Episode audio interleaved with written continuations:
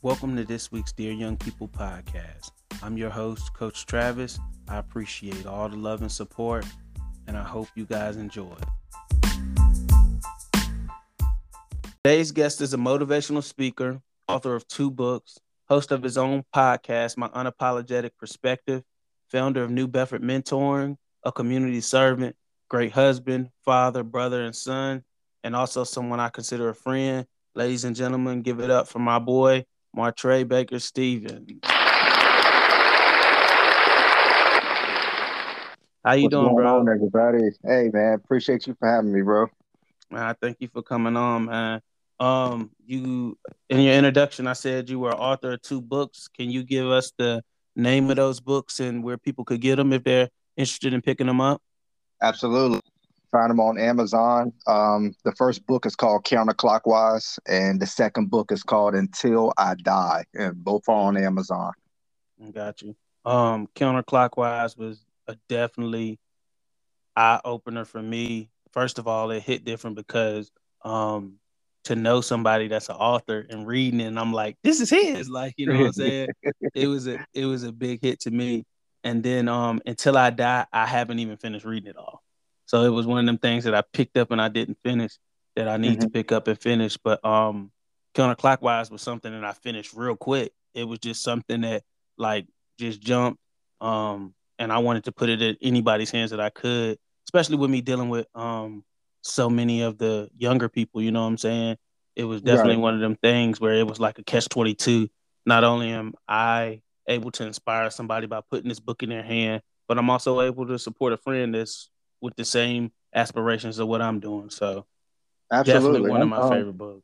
Counterclockwise meant probably was easier because it was it's it's probably about 60 70 percent autobiography uh counterclockwise um until i die was a little harder to write because i was trying to grasp so many different perspectives in one story and to do that you have to you have to kind of put yourself in other people's shoes so that one was a little harder but I, I definitely enjoy writing both of them and i'm looking forward to writing the next one I feel you, man. You got a time frame of when your next one be coming out?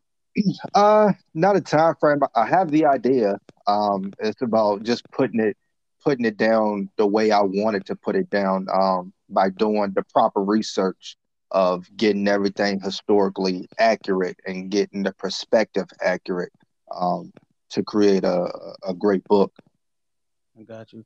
Also, um, I put out there about you um having your own podcast, which is definitely dope. My unapologetic podcast is yourself, your father, and your brother. Um, other than I mean, I'm sure it's on all streams, it's all different outlet streams. People can listen to that on. Absolutely. So uh, YouTube is the video version, um, which is the most liked because I think a lot of people like following along on video. But uh, it's on Spotify, it's on Apple Podcasts, it's on Anchor, um, um, it's on a few other platforms as well. But mostly YouTube and Spotify is where it get the most um, most clicks from. All right, you get my Spotify click every week. YouTube is a little harder to me because it's like a visual, so that's requiring me to sit down and like Yeah. Spotify is just so easy for me to be doing everything I got to do and still listening um at the same time. So that's my go-to. Um, I mentioned also that you're the founder of New Bedford Mentoring. Um, how things going on this year? Would it be in a COVID year? it, it's, it's been tough. It's been tough because you know you try to you want to do things, but you also want to keep a safe environment and you want to make sure other families are safe. The last thing I want to do is be around kids to get a call to have to call them and say, "Hey, look, uh, we tested positive, and you might want to go get your kids tested." That's that's something that would be hard for me to bear, especially if it, you know it goes to other family members and they not me they may not be um, COVID the best way as far as um, their health wise. Um, so it- it's it's been a challenge, but you know we try to stay caught up with the kids. Um, anytime the parents need us, they know they can call. They know we'll go meet them and talk to them. But as far as meeting as a group, we haven't done that in a few months, just because of not just the COVID, but you know, with sports going on, everybody's playing a different sport. Everybody's, you know, constantly busy. So it's hard to try to get everybody together at one time. I totally agree. It's like so many youth that I try to stay in contact with. Um, as far as like mentoring and just making sure they're good and their well being. And like it's tough if we had the resources to do everything that we wanted to do. I mean, you got people that have facilities where they can get rapid tested, you know what I'm saying, once yeah. a week um, in the bigger cities and stuff like that. But um, we definitely not on that scale. I think people also sweep under the rug how important mentoring is. Um, we idolize like sports coaches, but like having somebody there for somebody to be their personal coach could make a world of difference too. Absolutely, absolutely. It's, it's definitely necessary because you know you need that that guidance. You know, you have parents who give you the guidance, but a lot of times kids at a certain age they only they think their parents is only telling them things just to just because they're their parents. They're not just telling them because it's the right thing to do.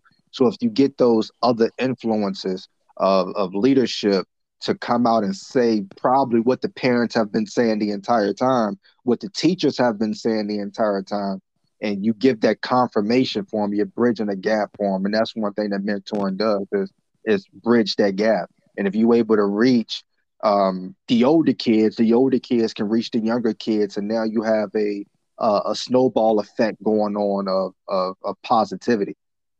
Absolutely. Like even as a parent, though, um, you it's different types of parenting. There is no this is the one way type of parenting or whatever. And like you said, I, I believe the coaching can help bridge that gap. It also, I don't think that parents nor child understand what each different party is going through. Like a lot of times, the parent's job is just to make sure the bill's taken care of and get that child to practice, and they never even consider like the in between communication in between that. They should be like, well, you should understand that I love you because I'm working for you every day. Or and children don't even understand it. All children don't come home to lights on, and kids got Wi-Fi and you got a cell phone. You know what I'm saying? So right. like, I, I, feel like that mentoring kind of help bridge that gap too. Yeah, and also especially with mentoring, you're you're normally not just mentoring one kid, you're mentoring that kid and its other peers. So what you can do, what's important and what is being done is when you think about this, most of the time you only spend an hour to two hours with your kids a day, especially during the school year, because most of the time, eight hours they're in school, after school extracurricular activities, by the time they get home, it's a shower, you eat. They don't even want to talk about their day because of what's been going on. So you're only getting an hour to two hours, you know, with your kid a day. Most people don't think about it that way. And who, who do they spend most of their time with? Their peers. So you have to begin to try to reach their peers to have an influence on them as well. And that's what mentoring does. So when you get a group of kids together, if you can reach one of those kids and a group of kids, then now it becomes a contagious effect to where you can reach everybody else. So it's it's easier for a mentor because you're you you have the influences that that that kind of contributes to their everyday life um, around them at the same time you're trying to teach them and you're trying to help them rather than Absolutely. parenting when they're they come home and they're exhausted and they're really not trying to hear what you're trying to say anyway Absolutely, and and you feel like you got to walk on thin ice. Another thing is too, like when I've come into like a group of children, you really don't have to. Kids are gonna be kids. That one kid that you're trying to reach, you gonna reach them, and they gonna let you know you reached them. You know what I'm saying? Oh, so like a lot of times, I don't do it for like the masses. I do it for that one kid. Like, man, you really helped me with this, or like you can tell you helped them with that. Um, if somebody out there drowning, they just happy somebody came and saved them. Feel me? Absolutely. So like, and it, you're doing it, by the masses, and, and like you said, it could be the group. But if I can reach that one person, I don't really care how nobody else feel about me. I know a couple kids is like, you know what, he really helped me in this time, and they stick with it. And and these kids grow older, and you know what I'm saying. You see them after they out of school, and it, it means more to me. I feel like if anything. It is, and the hardest part is convincing parents that they're still kids. You know, yeah. you can reach a kid, you can help a kid, they can grow, but at the end of the day, they're still going to make mistakes. Oh, so yeah. you know you can't you can't expect your kid to be perfect because you're not perfect. So of course, so if you, if a kid get in trouble, it's not the end of the world. Yeah, just, just sit there and have a conversation with them. Don't feel like something's not working just because it hasn't because they're not perfect. It's going to be a it's, it's going to be a, a process that you're just going to have to deal with for the rest of your life. That they're going to continue to make mistakes. My mom still get on me. I'm mm-hmm. 31 years old because it's all a process. Well, I feel like too when we're jumping on kids for un, unrealistic expectations as parents. See, and that's the thing. As parents, we got to understand some stuff we do is messed up. A lot of times, I feel like that they may look at another child and be like, "Oh, well, this child is doing this." Yeah, so you absolutely. should be doing this, or like you know what I'm saying. Yeah. but no, like you gotta let. I mean, because if you being transparent, there was some stuff you was doing and another child was doing when you was younger. Um, and I just want, of course, I want the best version of my kids. Like at the same yeah. token, but I don't want them to like settle. Um, I want better versions, but I know they kids too, and I try yeah. to be like as transparent. I try to still be hard. It's tough. Like I said, there is no class you can go to on how to be the best parent. Uh, masters that you can agree on how to be a best parent. You got different children who think different, and you know what I'm saying. I'm, I told my son I'm trying to be the best dad I can be. I ain't had no dad. right. so exactly. Exactly. I'm trying to figure this out. You know what I'm saying? My my ways may not be the best ways. You know what I'm saying? Um, I know which ways not to do. I'm not gonna cuss them out and dog them and tell them they not this and they not that. I'm not gonna move like that. But I'm I may snatch their phone. I may snatch him one day. I'm not saying that's that's the correct thing, but that's it is what it is. You know, I'm trying to figure this out too. Exactly, it's a process for for everybody. Uh, so, um, I, I threw a whole lot of titles out there about you being a great husband, father, community servant, brother, son. Um, is that you're most proud of, or maybe a title that I didn't mention? Uh, it's just the individual title of of being the best version of myself. Um, because without being the best me, without putting myself first, myself the priority, I'm no good in any of those other titles. I'm no good in any of those other responsibilities. So if I don't take care of me and put myself first and be the best version of myself, then what do I have to give to my daughter? What do I have to give to my wife? What do I have to give to the kids in my community? So the the greatest title for myself is is me. It is putting myself first. You know, I, I, I am the the the first person that first thing to come to mind when when when you talk about who needs to be taken care of because I'm I'm nothing and I'm no good to anybody else if I don't put me first. I feel you. I um heard Will Smith maybe like four years ago, to the effect of when he first met his current wife that he's married to. He was like, you know what? I don't want to be responsible for your happiness. Mm-hmm. Like he told her, like you responsible for your happiness. Uh, and I, I, was like, dang, that's messed up. But now he was like, I'm not gonna hold you accountable for my happiness. I got to make myself happy in a way. I was like, ooh, that's a deep, that's a deep way of thinking about it. Um, what's some practical ways for the everyday individual, or even myself, because that's something I struggle with. What are some practical ways you feel like of making sure that you put yourself first, or what what does that look like? You you have to figure out number one, you have to figure out what makes you happy. Um, because what makes you happy could could make other people happy, right? Um, you have to figure out what triggers you because if you don't understand what triggers you, you don't understand what to stay away from that that that hurts that happiness. So it's about understanding yourself, understanding the environment you need to be in, understand how the routines of your day need to go for you to be the best version of yourself. You know, there there are certain things that I do. Um, number one, I get up at uh, 4:30 and I work out. Some people say, "Why do you get up so early and work out before work?" Because I know when I come home, I'm not gonna want to work out, and I know my wife is gonna want to spend time with me. So if if I come home and I work out and I and I'm dead tired, when I, after I work out when I get home, then that's time away from my wife. That's time away from my daughter. So I have to do it early enough to to please them as well, but still understand that it's helping me physically and mentally to build myself. So it's just understanding yourself. The best thing that you can study is you. Understand what's good for you, and then what's good for you will help be what's good for other people. Because you're in a state of happiness. And when you're in a state of happiness, you're able to serve better, you're able to live better, you're able to think better, and you're able to provide better for the people that surround you. I feel you. And um futuristically, man, I definitely want to get you and sis on for the simple fact of like, of course I never encourage somebody to be what somebody else is, but um you guys are very admirable and I think we need more relationships like that for youth to see and for for youth to to be able to conversate with. Mm-hmm. Um, to keep it real, like you don't have a lot of great examples. That's just being right. honest when it comes to like relationships. So now we get kids that's like, first of all, they just so anxious to be in a relationship. And yeah. like, you know what I'm saying? They jump in it with no expectations, but they forget the realness. And the realness is you're gonna hurt somebody's heart. Um, absolutely. And that might be a friendship that could set up for something else down the line that you destroyed because you couldn't honor friendship before. You see what I'm saying? And absolutely. I feel like that's definitely something that has to be talked about um, for youth and with the podcast being for both young and old because older people need it too. Like, know what you want. You in a relationship, people looking at you. You know what I'm saying? Like, it's that, not that just about 100% true. those two people that's together. So um, and it's cliche, but I can tell you a lot of people don't. They don't. you they know really what I'm saying? Don't.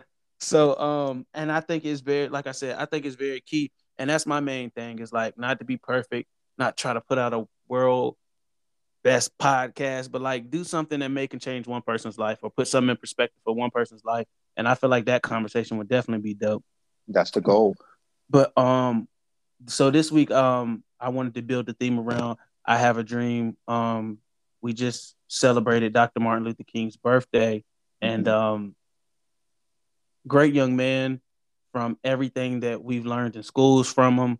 Um, it's admirable. Like to feel like to to be willing to die for something. Mm-hmm. That alone to me is admirable. And um, would you happen to have a favorite quote by Dr. King?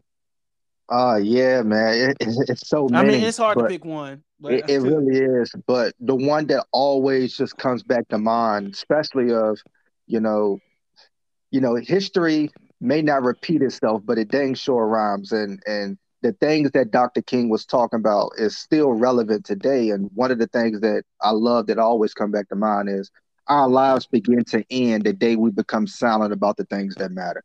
You know, we always ah. talk we're talking about, you know, freedom of speech and speaking out when we think things is wrong or when we know things is is is not fair. And Dr. King was one of those people who refused to shut up. He refused to he refused to just to just lay down because silence is an acceptance. Silence is is to say that we're okay with it. And by using his voice, um, because that's one of the most powerful things that you have is the freedom of speech to not just say what you want, but say what needs to be said um, is, very important. And that's one of the things that Dr. King used. Um, and he did not stay silent, is which is why we still um, honor him today. And most of the time, when people honor him, they honor him by his speeches because he didn't stay silent. Yeah, I feel like the sucky part about it, which is true, um, is we only. It's the thing that's wrong with everything. Like we only celebrate Valentine's Day in February when you something you should probably celebrate every day when it's somebody you truly love. And for his effect with his birthday being in January and all these great things that he stand for, um, and people post those great things, I feel like that people take time to recognize those great things. Some people may even like watch the speech or whatever, but like it should be stuff that we practice every day, like all those great things that we post. And I don't think people do that. Uh, I 100% agree. It, it is something that, that should be practiced every day. Um, but what it does is it brings awareness. Um, yeah. it, it, brings awareness of what needs to be practiced every day, and, and it's a great reminder um, for for the for people of this country of what we faced and and what one man was able to really do um, in this country with faith when faced with so much adversity. Absolutely. So um I'm sure that schools teach children a whole lot about um Dr. King and with you just being so willing to go into depth with um, so much stuff you do on your podcast, um, for the younger children and the older people that's listening, would you happen to have any history that's like not common to most? Um, yeah, absolutely. Um, there's some things that is common that's just not talked about, and there's some things that's just not common that is also not talked about. One of the things is is just the myth that um that Dr. King was just so loved, and that's just not true. Um, Dr. King was considered the most hated person in America. Um, and that's was that's that from it, white people and black people or? That is from that is from white people and black people because you, you got to remember dr king was mostly speaking for the black people of the south. Um, gotcha. a lot of people on the west and a lot of people that lived in the northern cities didn't necessarily agree with dr king's tactics. Um, but there was there were some churches in the south that did not agree with dr king's tactics as well but the the key thing is the concept that Dr. King was beloved is, is a myth. In fact, there are people who speak out on Martin Luther King Day about miseducation and injustice and, inequality that have been crucified um, when they've done speeches. But when they've done the speeches, they haven't been speaking their own words. They've been speaking Dr. King's words. And the crowd of the people who listen, they hate their message, but they don't understand that what they're saying is not their own words. They're talking about Dr. King. And these mm-hmm. are the same people who put their quotes up yesterday. These are the same people who claim that they love Dr. King, but they don't understand the speeches in its totality. They only take a few sentences and try to make Dr. King be this person that they love when really his ideologies and his concepts and principles and beliefs is something that's still hated today in America. Um, and it wasn't really until after his death that people that people really started to love Dr. King because what happened after Dr. King's death was there was a lot of riots and that went on. And then it rose of the Black Panther Party, uh, movement to where it went from the nonviolence to more of this self-defense role. And America realized that they was better off with Dr. King than have people who were uh, that was talking about black power and, and self-defense. Um, but another key thing to remember is that I Have a Dream speech happened in 1960, I believe it was. And the Civil Rights Act was 1964, Voting Rights Act was 1965. Dr. King was assassinated in 1968. A lot of people don't remember 1965 to 1968 when it came to Dr. King. You just hear about the things that happened before 1965, and then you hear about the assassination.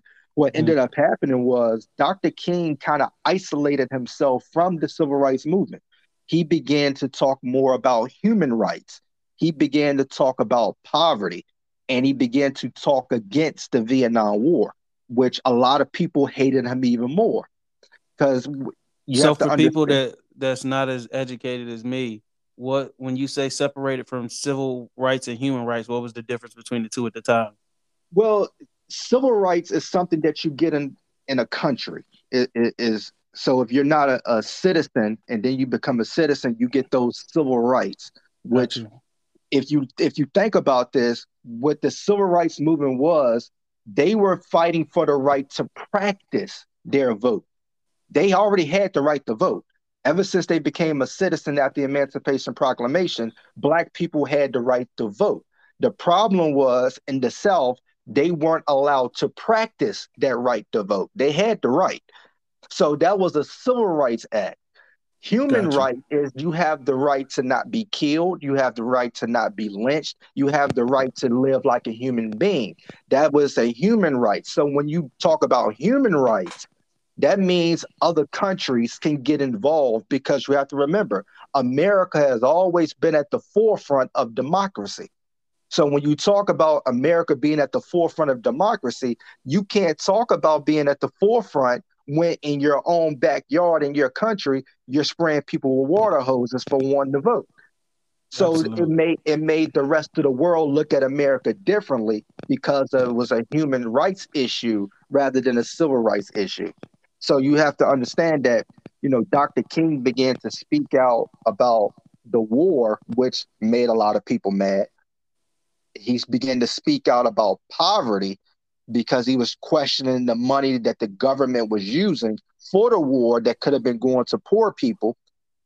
And he began to question um, like the uh, discrimination in housing, which we still see today in some of these communities. There's still communities that's all white. There's still communities that's all black, and that's one of the things that Dr. King was was working on his last few years alive was trying to change those things, and that made him even more hated in America. I feel you. Um, I feel like that the culture is still. I mean, even with the young kids, they can see it now where mu- musicians not even giving their proper respect till they die. You know what I'm saying? And I feel mm-hmm. like Dr. King, um, I, that's a similarity. You see what I'm saying? Like, soon as they pass, that's when people want to give you the most. Oh yeah, he did this. He was great. Um, Nipsey Hussle, You know what I'm saying? Another person yeah. that like once they pass, then we want to honor them so much for great things they said, did, and done. And I definitely feel you, and I feel like younger people rock with you on that effect too. Absolutely, because you you, you also got to remember that a lot of people after Dr. King's death realized that his method was probably the easier solution for America. Because remember, the nonviolent approach was an approach that a lot of people liked because it was a peaceful approach. Once Dr. King died, when violence erupted. So a lot of people realized that Dr. King's approach was the one thing that was keeping things calm, cool, and collected. So that's why he got a lot more um, honor after his death is because of because of that reason. Um, but a, and a lot of people don't understand that you know Dr. King wasn't just murdered; his mother was murdered five years later in her church. But, I didn't know that. Yeah, he, she, she was murdered because he, you also have to understand the the FBI in in Martin Luther King's case.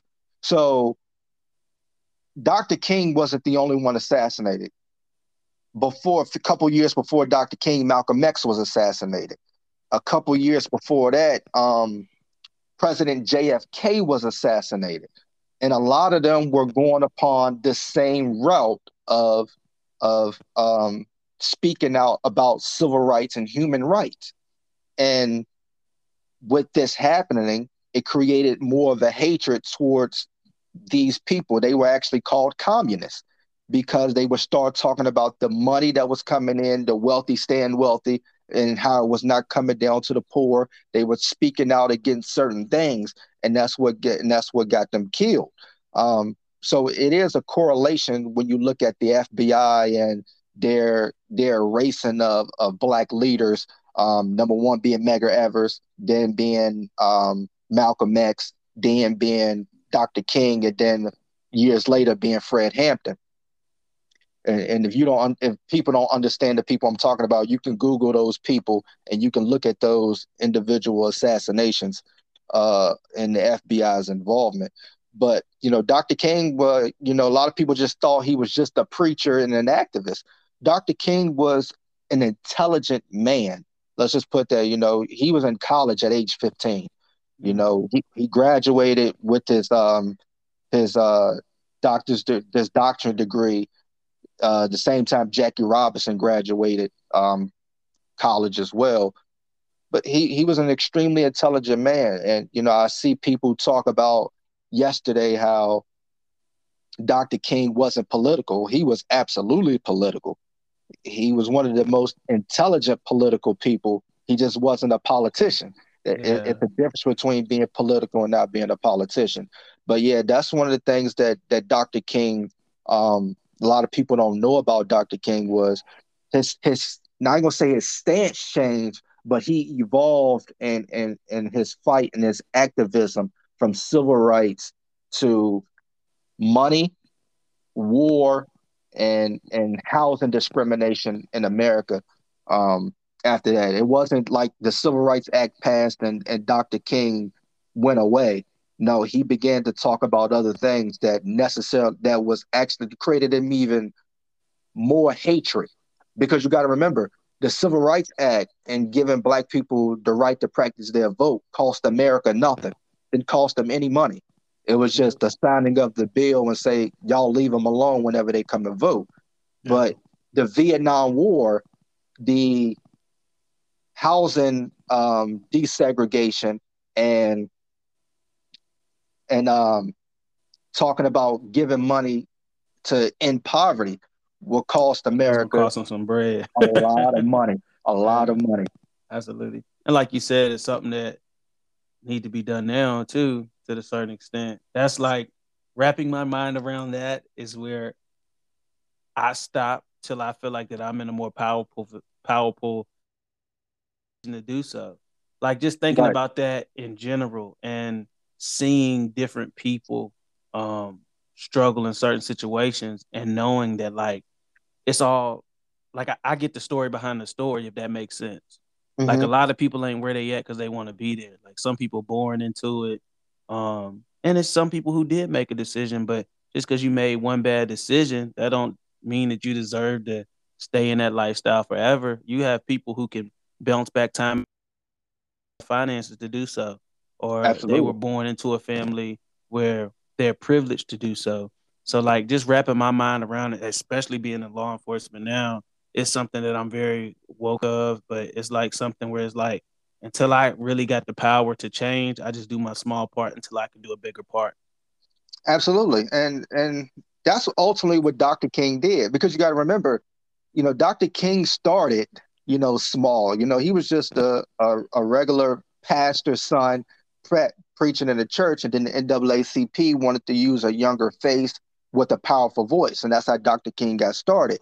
But what it was something key that that they did to where he's seen how it could affect the future, which was the Montgomery bus boycott. That's oh, probably he started messing most, with the money.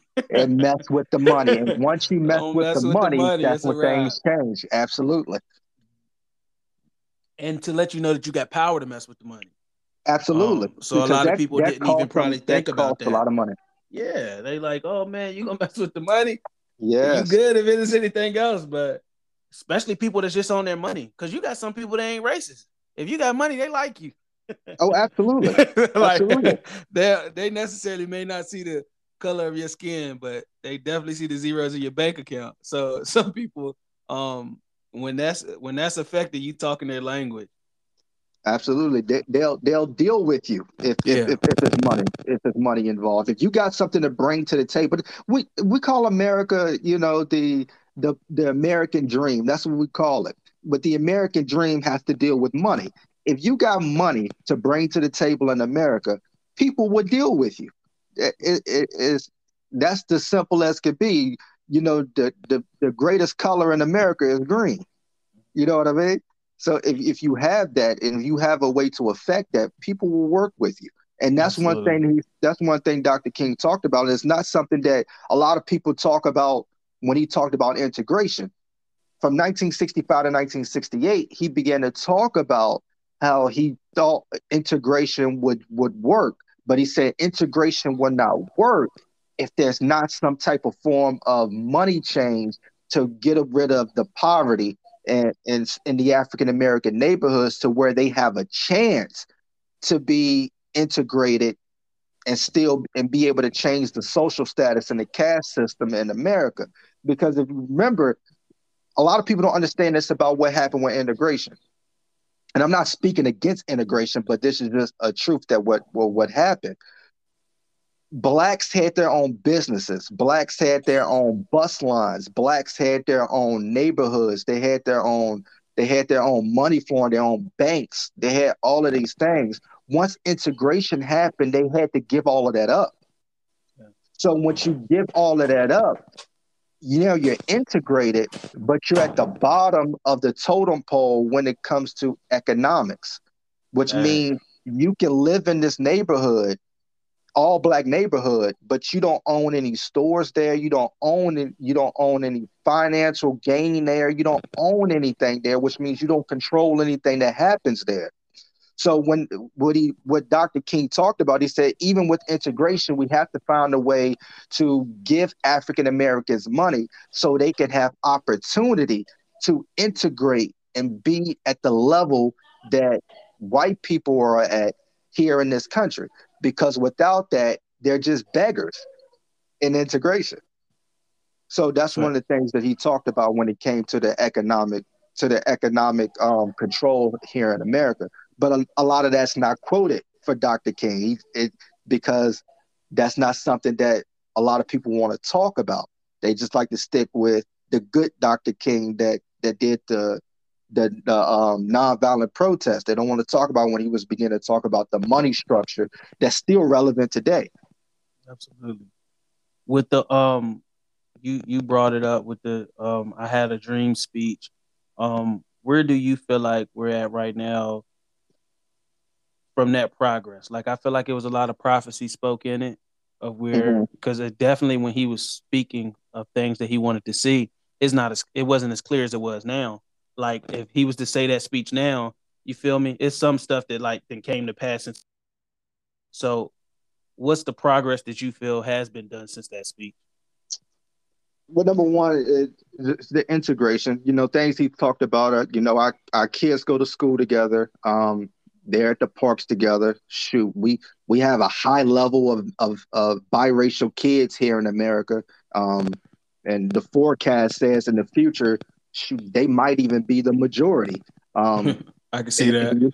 Yeah, you know what I mean. So we definitely have been successful with the integration part. Um, but where we're still lacking is, of course, like I talked about with with the economic structure. Um, when it comes to corporate America, African Americans are at the bottom of the list and and how much money that they make.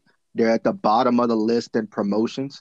Um, when it comes to our school system, we're at the bottom of the list, and as far as um, standardized testing, because African Americans don't do well on standardized testing because of the words culturally used. Um, there's just a lot of things that we're still lacking behind on because of those those type of things that weren't fixed then because we're still sold on the word progress. Um, you know, I love Dr. King, I love Malcolm X, and I believe both of them eventually arrived at the same conclusion. But Malcolm X said something once before. He said, you know, his only problem with the civil rights movement was that it was going to take too long because a lot of people were sold on the word progress. And when you use the word progress, it's a notion that, hey, we're better than we used to be which makes it okay to not make any drastic changes right now because we're just getting better as we go.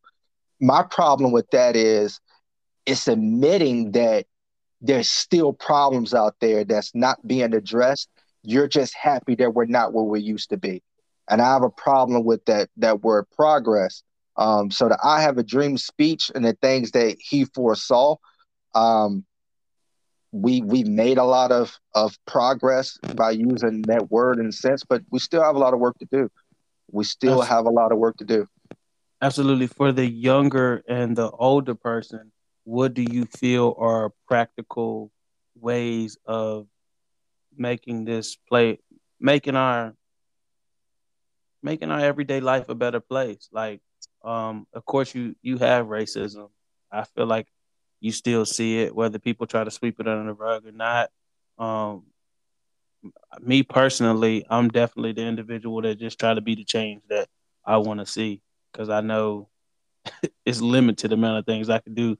What do you feel like um, are practical things? Like I, I personally also see the struggle of I came from a lot of the struggle, so I know what not so good education doing, and it wasn't necessarily that the schools just wasn't teaching me education, but it was at home too, where like I didn't have the the proper tools in the toolbox to use life just as much as I use school to get me where I'm at.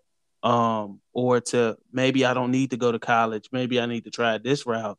Um, mm-hmm. like I feel like finances is a huge thing. Um, to get to the place that Dr. King was talking about, finances is a huge thing. Education is a huge thing, but that doesn't necessarily mean going to college. Um, so between education and finances, that's the two biggest things that I see that could be worked upon with the youth. If you if you take care of your money, you can do things that you want to. You don't have money, you're limited to do what you want to do. Absolutely. Um, I would say three things, and these three things arrived out of Dr. King. Um, the when you listen to the "I Have a Dream" speech today, uh, was it sixty years later, something like that? Um, it still gives you goosebumps. Absolutely. And the reason why it gives you goosebumps, I believe, for me, is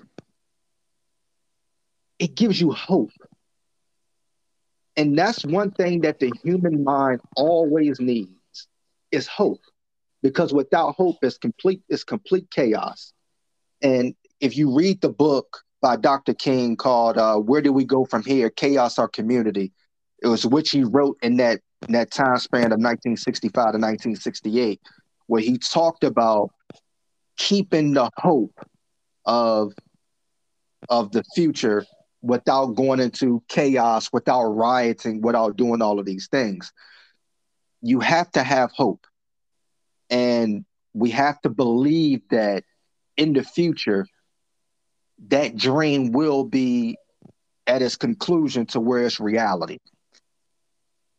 The second thing, after you have hope, you know, we you said, you know, be the change that you want to see.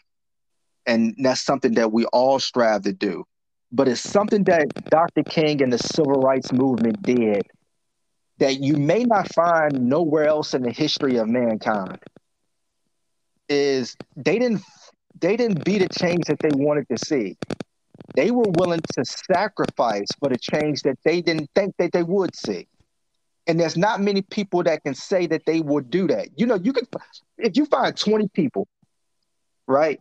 And you say, hey, can every last one of y'all give me $10 and this $10 is gonna be put into the bank and a hundred years from now it's gonna be given to a person in need.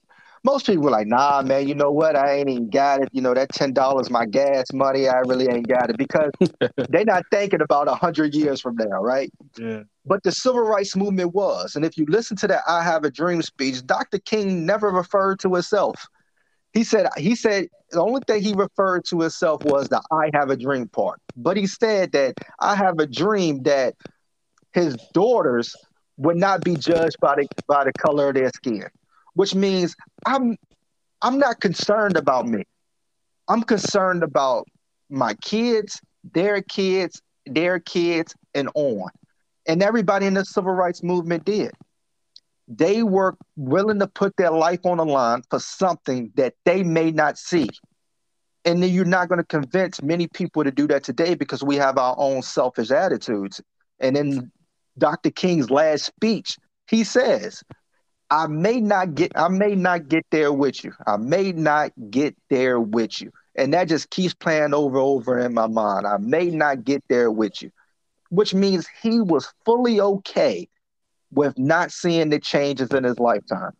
And that's what we all have to do. We have to be willing to put ourselves on the line to do whatever's necessary to move the needle further along for something that we may not ever physically see because our kids may see it their kids may see it and that's that's the ultimate goal is to keep that hope alive not just for us keep that hope alive for something that's going to outlast you and the thirdly is education i always believe that education is the equalizer and I don't mean that education is just going to school, getting your education. This ain't just for, you know, your young listeners. For any adult that's listening, it is your responsibility to ed- educate yourself.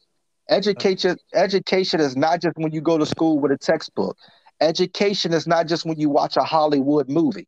Education is you actually doing your due diligence to find out things that you never knew about and to expound on that education by putting facts on the table and coming to your own conclusion. There, there are people who need to educate themselves so they can educate their children the right way. So what? We know that the Bedford County School Board is not going to talk more about Black history. We know they're not going to talk. They're, they're trying to take out certain things. Heck, even Texas is trying to take out Dr. King from their textbooks totally. But if the parents educate themselves enough, you don't need them. You can educate your children right there in your own household. Because I, I, I, I can tell you for one thing, I know who's going to know about Black history. I know who's going to know the truth, and that's my daughter because she has access to me, and she's and I'm going to continue to educate myself so I can educate her. That's what true education is, and that's one way that we're going to be able to move the needle is by education. Because if you do not know history, you will not analyze the present day of what's going on and you will not be able to build towards the future because you will not recognize those mistakes that was made in the past to re- avoid them right now and it's going to stop you from building your future. So we have to know history and we have to know true history not just the good. We have to know the ugly and the bad to keep from making those same mistakes again. Absolutely. Do you see where do you see it getting worse? Like with hope aside, like like you saying, if we have the hopes of mixed biracial kids being overpopulated, like being the main population one day, do we feel like that that's gonna make it worse? That's gonna make it better? Uh, will that even forget what has happened? You see what I'm saying? Because like if you they if everybody biracial or like a great part of it, you see what I'm saying? The the problem is we have so much division because the division isn't just race. You oh, know, no. the division the division race is one of them. Politics is another one of them. And then uh, wealth is another one. So you have all of these different Republicans versus Democrats, black versus white.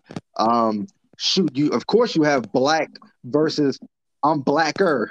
You know, yeah. we even have that problem. You know what I mean? you know, if, if shoot, some people, if you celebrated Dr. King yesterday, they was calling you a coon. I mean, we, we these are the problems that we have. You know what I'm saying? Just because we are so divided, um, because everybody has their own opinion and everybody has their own um, perspective on things. So the, the key thing when it comes to education is understanding. We have to become more understanding. Whether you talk about politics, whether you talk about race, whether you talk about anything in life, we're not going to agree on things based off experience, based off philosophy, based off perspective. We're not going to always agree on anything, but if we can learn to respect each other's disagreements, then that's when we can move forward. We understand that a lot of people don't agree with talking about certain things in history. Black people don't agree about talking about certain things in history either. But we have to come to a mutual agreement to it, it's all about understanding so once we once we begin to understand once we begin to listen listen to to understand and not listen to respond. And we mm. and that's again, that's another thing of just learning about Dr. King. Dr. King, even though he was a Christian, nonviolent approach, Dr. King sat down, he listened to anybody. Yeah. He would and he was and they would ask Dr. King, why are you listening to everybody? He said, Listen, I know what I want to do, but somebody else may know how to do it better and yeah. easier than the way I want to do it and you know, Malcolm X ridiculed um, Martin for years, but when Malcolm wanted to meet Martin, Martin was with talking to Malcolm. Yeah. When Elijah Muhammad wanted to talk to Dr. King, he was willing to talk to Elijah Muhammad. You know, when Stokely Carmichael was coming out with the the the Black Power stuff, and Dr. King really didn't agree with it, he was still willing to, to work with Stokely Carmichael. Dr. King was willing to work with anybody that was willing to do something for the cause. But one thing that he was not going to, one thing that he was not going to do, he was not going to move away from his nonviolent approach because he understood that this way to do things in this country. And that's why I he he deserves admiration and honor because he had empathy for others and he would understand others. He may not agree with Malcolm. He may not agree with Elijah Muhammad. He may not agree with Stokely Carmichael, but he always said, I understand where they're coming from, but I want to do it this way. And, and I, uh, you can go ahead. Yeah, I'm, I'm done. Go ahead. I was just saying, like me personally, knowing people from other walks of faith and stuff like that, um, it makes you so real well rounded. Like Absolutely. I can get in the room and I don't have to feel like I'm the biggest guy or the toughest guy. Like I just respect other people. And like just having that around anybody, it humbles you. Like I done seen people like go crazy out of a cop car and I'm just talking to him like he human. Like I really care. I really do care. Like obviously Absolutely. it's something that you're going through right now. It's not the best day for you. You had a bad interaction with the guy that's before you that brought you here. I'm trying to figure out. I know what the solution. I know what the end result is going to be. The end result is I have to get you out of this car. We're gonna walk you in this jail. But I still want to talk to you about it, let you know what I'm about to do, and let you know I still care about you as an individual. Absolutely. Absolutely. And I, and I say that as like, you know, it was a tough time, bro. You remember too, being my friend. I moved, I lived in Roanoke, man, and I was like, it was a down part of my life for the most part, but it was a humbling part because like I knew I had it was just something greater in me. Like I, I had to do mm-hmm. better. And um, man, it was a lot of people I couldn't mess with. Cause when stuff real in your life, you ain't got time for everybody to just like so happy go lucky fake. They not transparent. Like, you know what I'm saying? And I um came across a dude and I still keep in touch with him. And um he a Muslim. And like with me growing up, straight faith based, that was the thing. Like, you know what I'm saying? You don't right. be talking to nobody outside of other religions or whatever. And like, I mean, he wisdom, just talking, and I would talk to him, and, and we like we both shooting wisdom, but from two different angles. Mm-hmm. But like to this day, like it was times where we agree to disagree, but we both still cool. Like Absolutely. this my guy. Like if he needs something, he got it. It was a time where like I was at my lowest of low, where like my pride wouldn't even let me ask for something, but like he cared to know about me from an angle where like I didn't have to ask, he could tell that I needed and he was just like there. And like this is somebody from an opposite faith of who I kind of was told growing up that away from. And it's actually Absolutely. like I seen God in him. If that and, makes and sense. And, and people exactly. don't understand that. Like my mom being a crackhead, like I've seen God in her ways of moving. I've seen exactly. God in her ways of prayer. And it's like those things when it's opposite from what you believe or what you can understand. When you care to try to see it and know it when you see it it's powerful man. That's what made dr king so great. He saw that in people that he shouldn't have seen it in. You know he he he was the that's why what he did is so monumental because what he did was something that most people say that they wouldn't do so most people think that the nonviolent approach was weak, but it was the strongest thing that anybody could ever do because it's easy when you don't like somebody that don't like you that that that want to do harm to you. It's easy to want to do them the same. And Dr. King said that's not what we're looking to do. And that is that takes a lot of strength, not for you just to do it, but to convince half the world to do the same thing. That's amazing. When they feel like the opposite is in the best interest. Exactly. You know I'm saying? Uh, as as homeboy would tell me, there's no peace without war. exactly.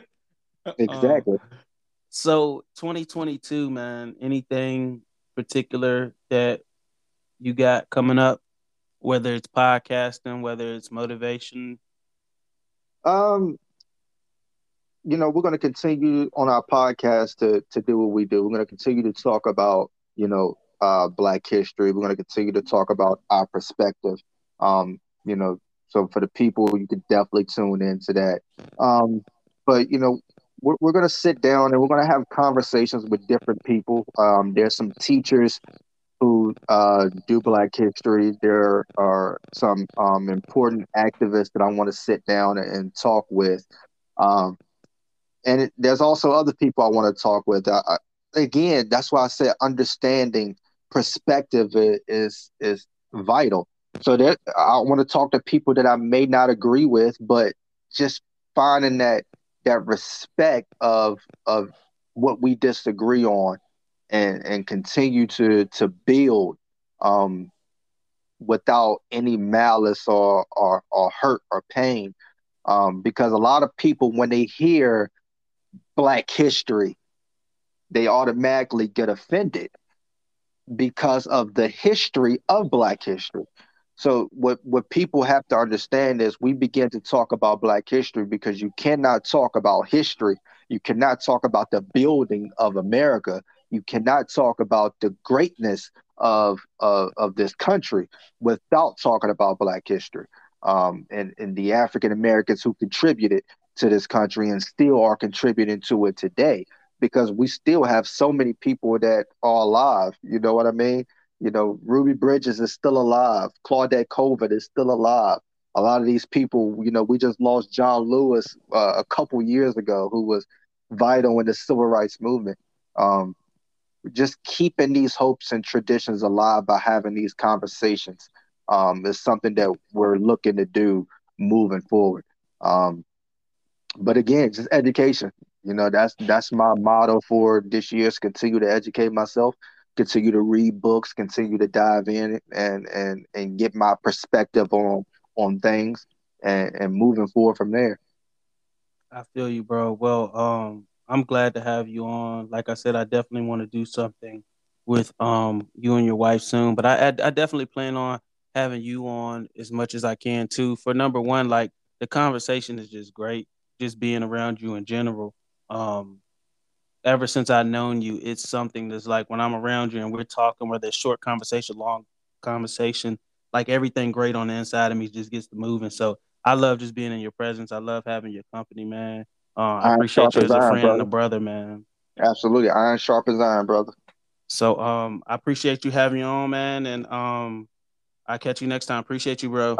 appreciate you, bro. All right, go.